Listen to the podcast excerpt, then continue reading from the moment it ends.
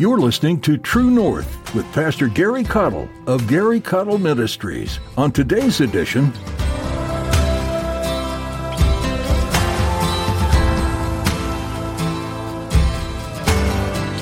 the Lord is the husbandman of his vineyard.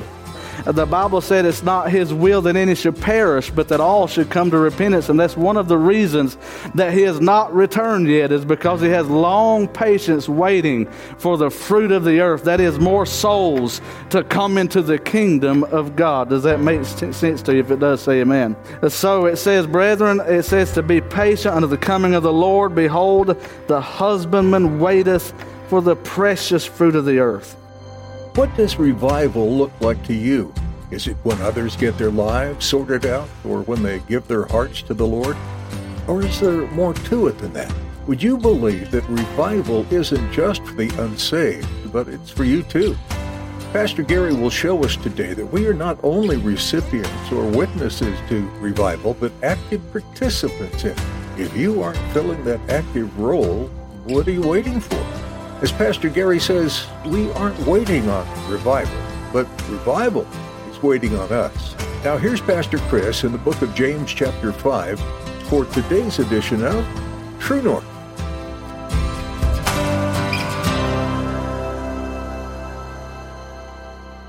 I tell you what, when you get excited, you just about lose track of where you're at, don't you? Amen. But it's good to be here this morning. Open your Bibles to the book of James, chapter number 5. James, chapter 5. We'll read verses 7 through 11. Be patient, therefore, brethren, unto the coming of the Lord. Behold, the husbandman waiteth for the precious fruit of the earth and hath long patience for it, until he receive the early and latter rain. Be also patient. Establish your hearts, for the coming of the Lord draweth nigh. Grudge not one another against, uh, excuse me, one against another, brethren, lest ye be condemned. Behold, the judge standeth before the door. Take my brethren, the prophets, who have spoken in the name of the Lord, for an example of suffering affliction and of patience. Behold, we count them happy which endure. You have heard of the patience of Job, and have seen the end of the Lord, that the Lord is very pitiful, or full of pity, and of tender mercies. Focus with me now, verse 7. Be patient, therefore, brethren, unto the coming of the Lord. Behold, the husbandman waiteth for the precious fruit of the earth, and hath long patience for it, until he receive the early and latter rain.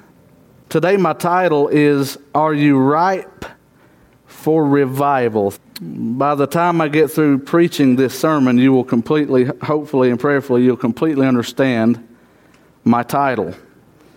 The Bible teaches us, first of all, to be patient. That means to be long spirited, to suffer long. That it requires endurance to wait on the Lord. It says, Wait therefore, brethren, unto the coming of the Lord. In other words, until the Lord shows up, practice patience. Amen. Y'all remember when you were kids and, and it was Christmas time, and hopefully most of you had a Christmas. Some of you may not have. And for those that didn't, I apologize. Uh, I don't mean to make anybody feel uh, excluded from this conversation, but I remember when I was a boy and uh, it was Christmas time, uh, there were times that we just couldn't wait till Christmas morning to open our presents. In fact, it was so bad that when we go to Grandpa's house, he'd cave under pressure and he'd just wait till midnight of Christmas Eve, and then when it turned 1201, we could open our presents. We couldn't even go to sleep and then wake up the next morning. Amen. Uh, and a lot of times when we're waiting on the Lord, now I understand that in context, I believe this is in fact referring to the second coming of Christ, that Christ will return one day and he will set up his earthly rule and reign on the earth. But until then, We are to endure, to run the race with endurance. Amen. Uh, but I also want, I think it's a twofold meaning because he gives us practical application when he references the husbandman. I believe that the husbandman here is not only teaching us a lesson on how that just as a farmer waits for his fruit, and it's always best to wait until that final rain before he br- brings in the harvest so that it can be good and, and, and full of life and vibrant. He's also saying that this is the, the posture of the Lord. Uh, the Lord is the husbandman of his vineyard. The Bible said it's not His will that any should perish, but that all should come to repentance. And that's one of the reasons that He has not returned yet, is because He has long patience waiting for the fruit of the earth. That is, more souls to come into the kingdom of God. Does that make sense to you? If it does, say amen. So it says, brethren, it says to be patient unto the coming of the Lord. Behold, the husbandman waiteth for the precious fruit of the earth. And so, uh, if you look at our text that we read, if you counted them, verse 7 says, Be patient. Then it says, Wait. Then it says, Long patience. So, just in verse 7, it mentions patience or waiting three times. Verse 8 says, Be ye also patient. Verse 10 says, Of patience. Then verse 11 says, Patience. There, six times essentially, you see this theme in just these five verses. Many times we get in too big a hurry while we're waiting on God. There are some people that are so frustrated with the way the world is going right now. They're so bent out of shape and waiting for Jesus to come and rescue us all that instead of patiently waiting for the Lord while serving, they're patiently waiting for the Lord while doing nothing. They have dug into some spiritual bunker of sorts and they have hidden themselves from society. They just want to be away from anything, uh, see no evil, hear no evil, do no evil. They, they try to segregate themselves completely from culture and society and just hold on and hold out till Jesus comes. But that's not the kind of waiting that we're instructed to practice. In fact, the word wait has two meanings to it. Waiting on the Lord uh, implies serving Him like a waiter or a waitress, but it also means being patient for Him. So we serve Him while we wait for Him. Just because Christ is fixing to return doesn't mean that we're so close to the end that you might as well just hold on and do nothing until He shows up. But I see a lot of a trend today where it seems like people just kind of have this escapism mentality. And I do believe in the rapture. I do believe in the second coming of Christ. But I don't believe that that should be a motivation for us to just hang up the towel and say, well, Jesus is coming soon, so it's not really going to make much a difference anyway. After all, the Bible said that there'd be a great falling away. And after all, preacher, it's just the way it's going to be. People just ain't going to come to church anymore. People just ain't ain't going to get saved like they used to, and we'll mully grub and murmur and complain about no fruit and no results. Uh, but the real problem is that we have quit waiting, that is, serving the husbandman of the vineyard. Somebody shout amen if you agree with me.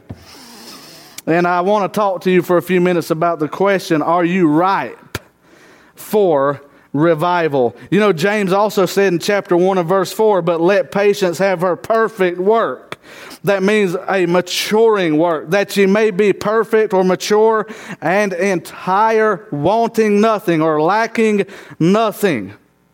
So, what are we waiting on?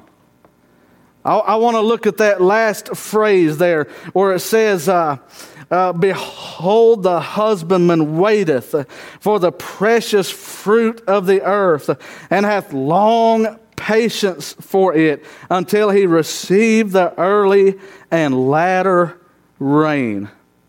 Some Bible theologians uh, believe that you could compare what the Lord did on the day of Pentecost as the early rain, and that what He's going to do in these last days as the latter rain. I do not know if you subscribe to that kind of interpretation or not, uh, but I certainly do believe that there is some possibility there that in these last days there's a latter rain of His Spirit being poured out on all flesh because uh, I know that uh, the Bible said that that uh, prophecy was fulfilled on the day of Pentecost. Uh, but let me remind you of something. The end, the beginning of the end time started with the earthly ministry of Christ. It didn't just start in the last 50 to 100 years. It didn't just start whenever Israel was reformed as a nation. We have been in the end time since Jesus uh, uh, admonished his disciples to wait for him. And today we're just that much closer to the return of the Lord. But I do believe that God is doing a work in these last days. Uh, uh, do you remember the scripture where the Bible says, And at midnight a cry was made, Behold, the bridegroom cometh, go ye out to meet him. Look at what's going on in the world right now. Do we not see more signs of his coming than we ever have in, in our entire lifetime? And have you not heard more preaching recently on the soon coming of the Lord than maybe you've ever heard in your lifetime? If you listen to any good preaching, I believe you'll hear that recurring theme that Jesus is coming soon and that you need to repent uh, and turn from your sin and turn to Christ before it's too late. And I believe we could hear what's being echoed through the halls of churches across this country and from pulpits. Any Bible believing preacher is going to recur the theme that Jesus is coming. And could it be, I'm just asking the question, could it be that we're in the midnight hour because they're crying, Behold, the bridegroom cometh, go ye out to meet him? I personally believe that we're that close. But before he comes, he yearns for the blood of Christ to redeem as many as he bled and died for. And it's not his will that any should perish, but that all should come to repentance. So I believe when we talk about this latter rain, we could be talking easily and arguably about a end time revival. Amen. That God would want to send to his church. I personally don't believe that God plans to come back for a weaker church than what he started off with. Amen. Uh, the Bible says that he's coming for a bride without spot, without wrinkle, and without blemish. God is going to purify his church.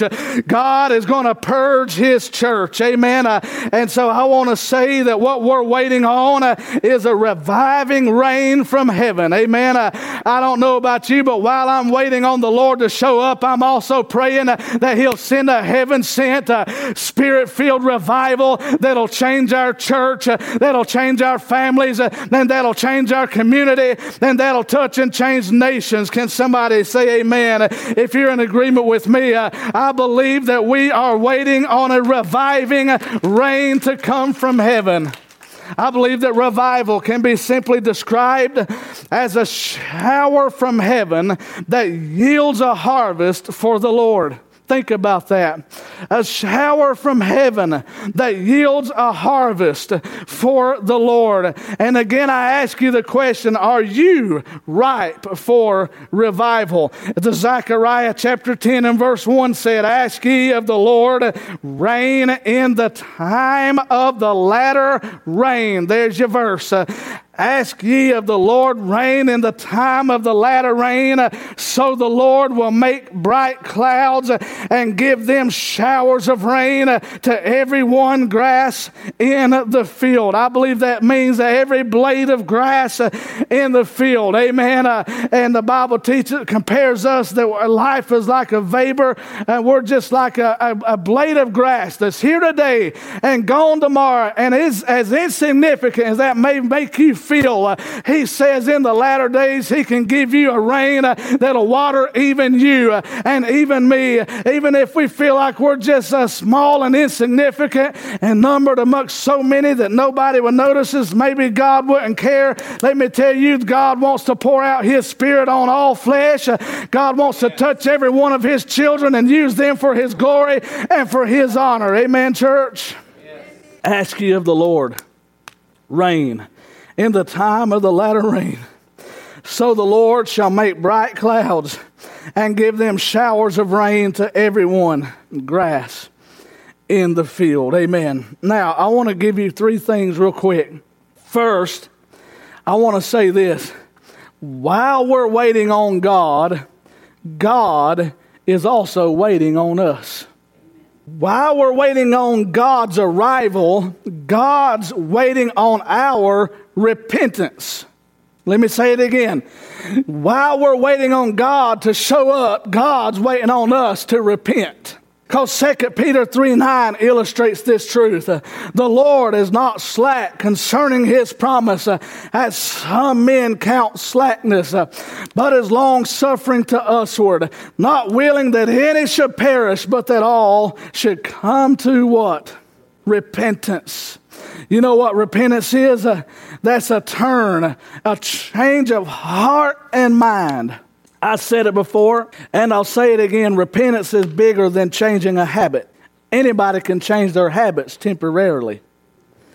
But you won't have a permanent change of nature till God does surgery on your heart. And the only way that you'll truly repent is not when you change a habit, but when you change your heart and your mind and your attitude about sin and turn from your sin specifically to Jesus Christ as your remedy. It's not even good enough to try to turn from your sin to self help. Some people realize and acknowledge that they need to quit sinning and they try to turn from their sin, but they'll try to turn to anything or anybody but Jesus Christ. But to repent is not just to turn, it's not just to change your mind, it's to change your direction. Y'all pray for my voice. Change your direction. I may just have to preach this a little bit lower gear this morning. Can y'all handle that? Amen. He wants you to turn from walking towards your sin, make an about face 180 degrees, and walk to Jesus and come to Jesus. And while we're waiting on the Lord, not just as He waiting on sinners to repent, He's waiting on saints to repent. I mean, just, just face it today, the church is in a mess. I'm talking about as a whole, the churches are in a mess. I'm talking about churches today that claim the name of Christ. Amen. And really, all they're doing is using and abusing His name for political advantage and for cliques and clubs and power structures and man made institutions. And a lot of churches today, so called, have gone so far from what the Word of God declares that they no longer even preach it. In fact, they'll either rewrite it or not even preach it at all. And they'll do exactly the opposite of what this book says.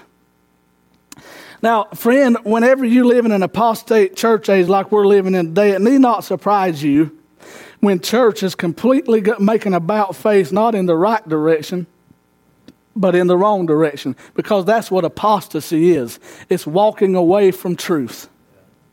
And so we have exactly the opposite a lot of times in our churches, in our pews, of what God requires. Instead of turning to truth, they're turning exactly away from it. And they're buying every excuse and every lie and every doctrine of devil that comes along to convince them that they're right and you're wrong. But friend, I'm telling you one day every knee shall bow and every tongue shall confess that Jesus Christ is Lord to the glory of God the Father. You may not bow today, but you will bow one day to the Lordship of Jesus Christ, but then it would be too late. You better bow now while there's hope. You better bow now while there's a chance. And if you're saved in church, but you're backslidden, it's time to get right with God.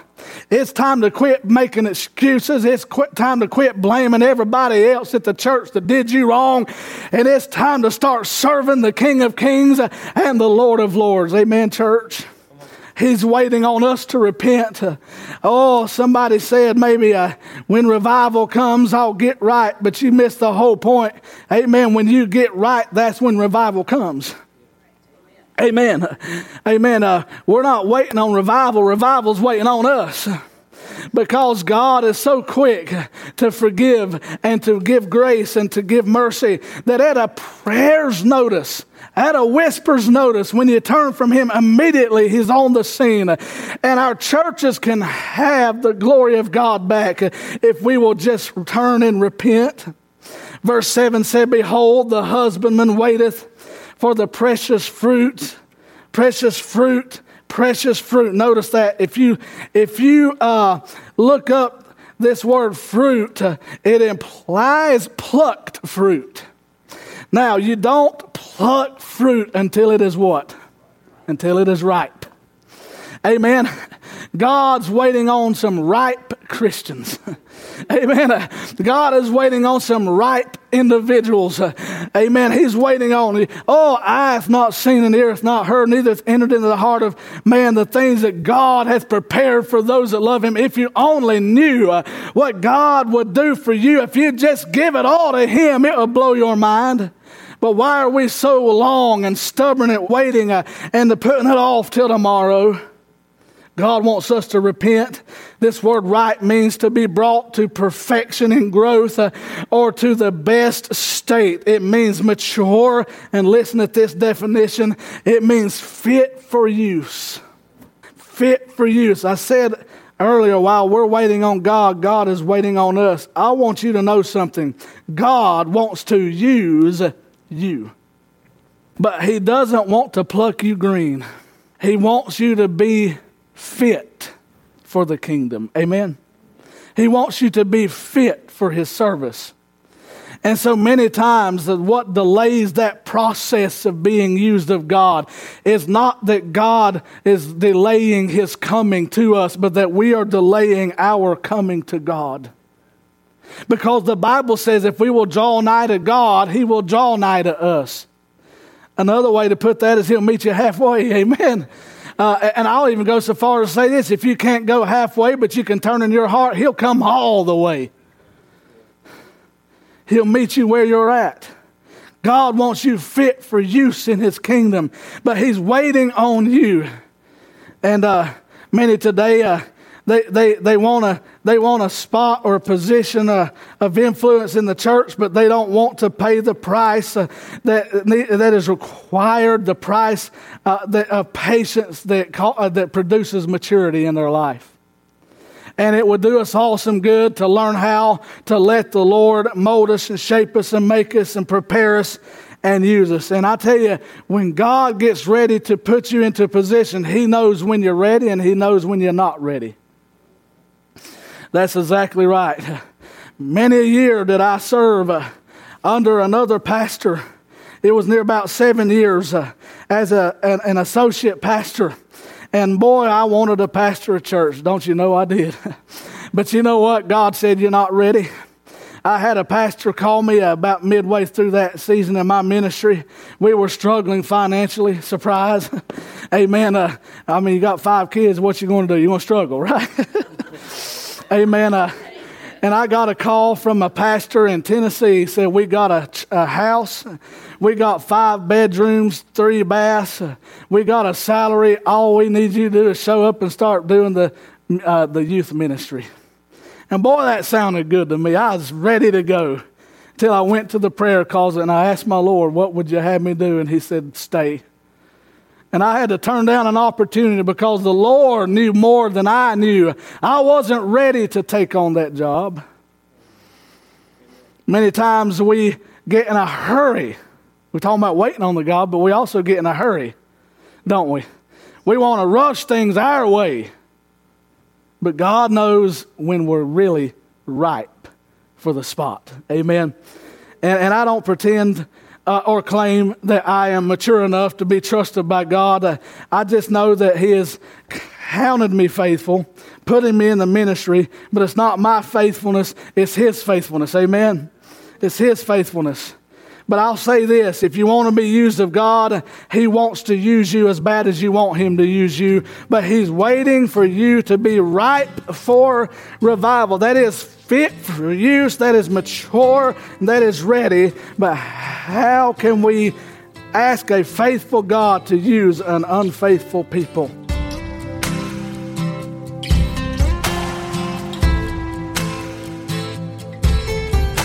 Thanks for listening today to Pastor Gary's message on True North.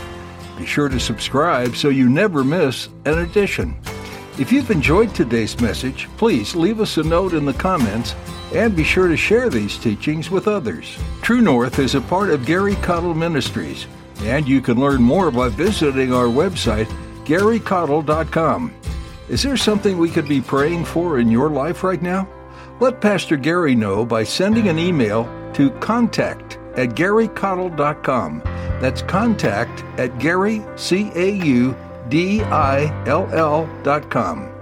Would you do something for us too? Would you pray for this ministry of True North? We want to make sure we're following God's plans for us at all times, with courage to step out in faith and humility to allow Him to work. Please pray that we'd stay tethered to the Lord always. Would you also pray for others who will be listening to this broadcast? Pray that God will open ears and hearts to His truth, and that many will come to know Jesus as their personal Savior. Thanks for partnering with us in this way. Our time with you is up for today, but thanks for joining us for this edition of True North.